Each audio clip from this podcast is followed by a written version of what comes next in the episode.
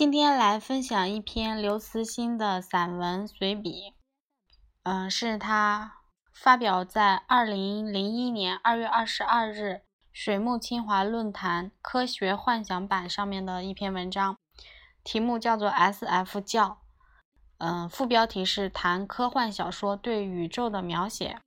S.F. 的话呢，就是嗯，science fiction，嗯，这个的缩写就是科幻小说。好，下面开始内容的朗读。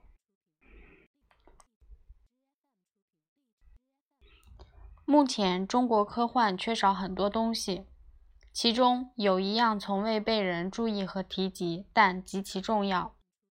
中国科幻缺少宗教宗教感情。首先声明，本人是个坚定的无神论者，同时我们深知。科学和宗教水火不相容，科幻和宗教想来也是如此了。但有学者认为，现代自然科学之所以诞生在西方，同西方文化中浓厚的宗教感情有关。这是一个用压死人的巨著也说不清的题目，在此无力深究，只谈科幻中的宗教感情。注意，这里谈的不是宗教，而是宗教感情。它不是对上帝的那种感情，它是无神论的，也没有斯宾诺莎什么的那么复杂。科幻的宗教感情就是对宇宙的宏大、神秘的深深的敬畏感。请看以下两则描写，其一是描写警察在星际追捕罪犯，警务飞船紧咬着走私飞船，掠过了一颗又一颗星球。每经过一颗星球时，走私飞船船长都仔细观察星球的地貌。他急切地想找到一颗地形合适的星球降落，同追击者决战，但一直找不到，只好回头看看越逼越近的警务飞船，咬紧牙关继续向前飞进飞去。其二是描写两艘以几分之一光速的速度飞行的巨型飞星际飞船的迎面相遇。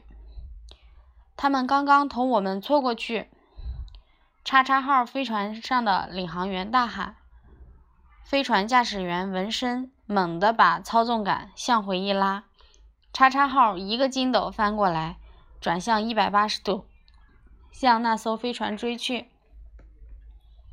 以上两个情节都来自国内的科幻小说，前者给读者的印象是，宇宙比警匪片中的小小镇子大不了多少。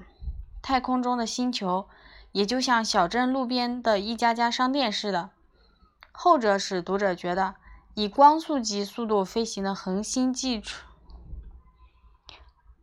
以光速级飞行的恒星际飞船的行为同大街上的出租车差不多。在这样的描写中，作者对宇宙的宏大是麻木不仁的。并不是说这样的描写完全不可接受，这样的情节在许多世界名片中也时常出现，如《星际侦探》等。对这些寓言式的小说来说，宇宙只是一个展开情节的工具，但科幻的主要魅力不在于此。一艘巨大的宇宙飞船在漆黑寂静的太空中飞向一个遥远的目标，它要用两千年时间加速，保持巡航速度三千年。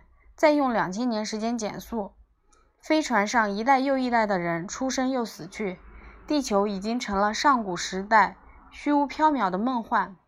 飞船上的考古学家们已无法从飞船沧海桑田的历史遗迹中找到可以证实它存在的证据。那遥远的目的地也成了一个流传几千年的神话，成了一个宗教的幻影。一代又一代，人们搞不清自己从哪里来。一代又一代，人们不知道自己到哪里去。大部分人认为，飞船就是一个过去和将来都永恒存在的永恒世界。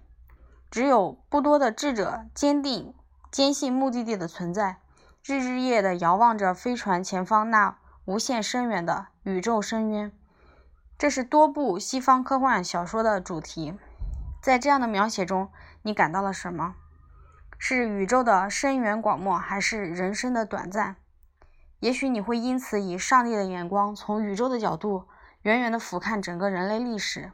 你会感慨地发现，我们的文明只是宇宙时空大漠中的一粒微小的沙子。人们可能会认为，科幻小说中描写的超光速航行和时空跃迁技术，必然会使宇宙在感觉上变小，就像飞行，就像飞机和现代通信网使地球变小一样。这是对的。如果超光技术真的可以实现，也许宇宙有一天在人类的感觉中只是一个小村庄，就像今天的地球村一样。但我们是在谈小说，想一想，有两篇小说，一篇是描写哥伦布在茫茫的大西洋上，怀着巨大的恐惧和渺茫的希望，寻找梦中的新大陆；另一篇描写一个公司职员乘飞机到巴黎，从巴黎到纽约出差旅行。你想看哪篇？同时，地球在实际上并没有被缩小，广阔的大地和海洋依然存在。现代人还在通信，现代人还在通过徒步旅行，还在举办美洲杯帆船赛，体验着古代人类在这个星球表面跋涉的浪漫和刺激。在目前大部分人还不能飞出大气层时，科幻小说没有理由把宇宙缩小成村庄。更重要的是。即使在超光速时代，宇宙作为一个整体，仍充满着巨大的神秘和震撼力。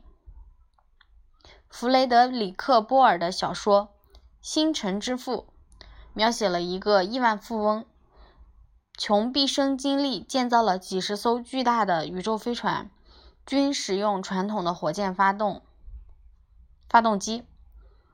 这些飞船载着几万人飞向茫茫太空，为人类开拓新的生存空间。在这些飞船出发几十年后，地球上的科学使超光速飞船成为现实，而这种飞船载着已至暮年的主人公，仅用了一两天时间就追上了那些几十年前出发的传统飞船，使得主人公和几万名先驱者。用全部生命进行的壮举，成了一场无意义的悲剧。在这篇小说中，波尔用两种技术的对比，同样使人感到了外太空的广阔、先驱者的悲壮和命运的无情。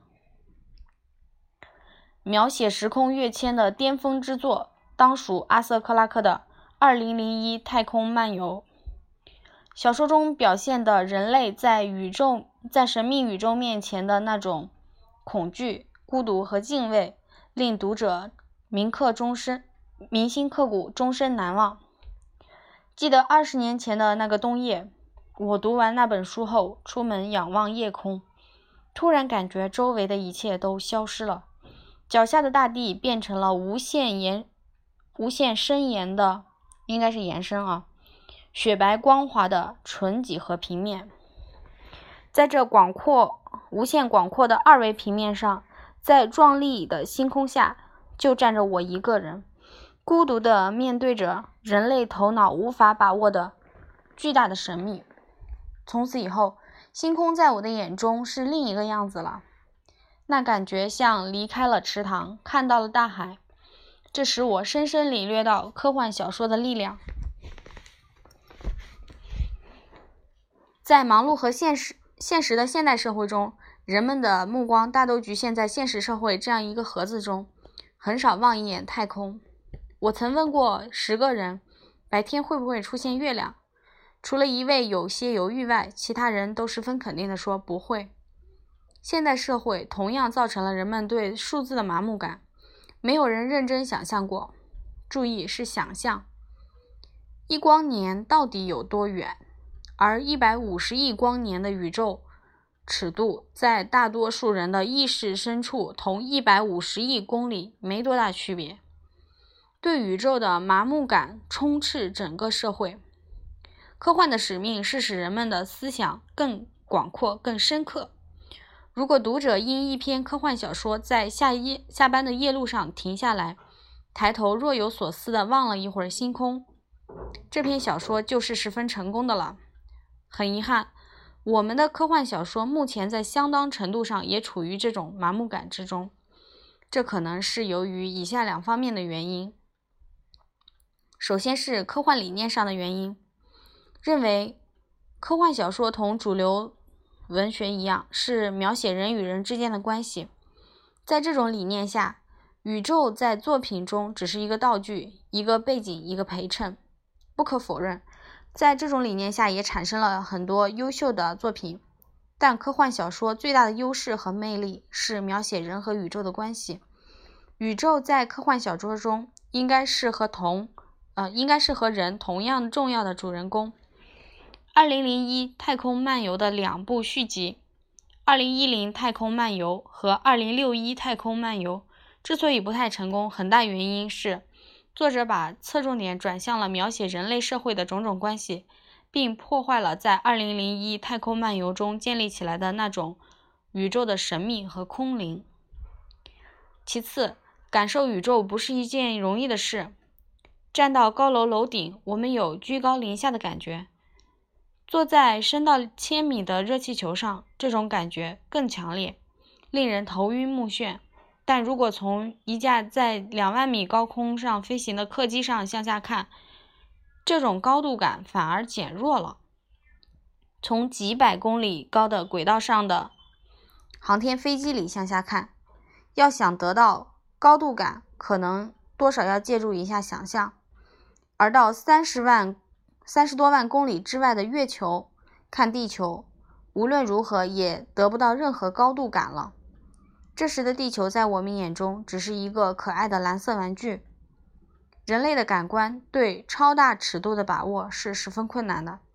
宇宙的宏大也同时表现在相反的微观方向，人类感官对这个方向的把握更加困难。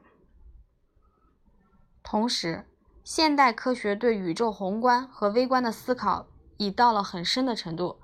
科学对宇宙的描述不仅超出了我们的想象，甚至超出了我们可能的想象。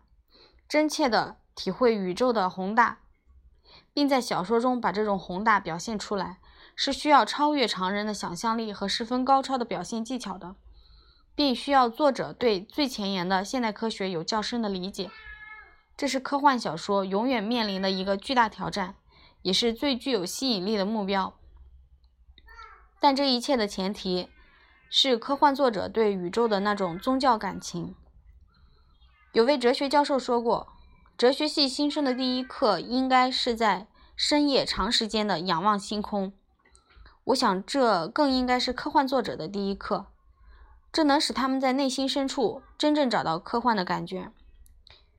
宏伟神秘的宇宙是科幻小说的上帝。S.F. 教的教义如下：感受主的大，感受主的深，把这感觉写下来，给那些忙碌的人看，让他们和你有同样的感受，让他们也感受到主的大和深。那样的话，你和那些忙碌的人都有福了。Over。那么今天就是第一次分享。嗯，因为读了这篇文章呢，虽然是写于十五年、十六年前的吧，但是，嗯，现在读来还是觉得非常的震撼。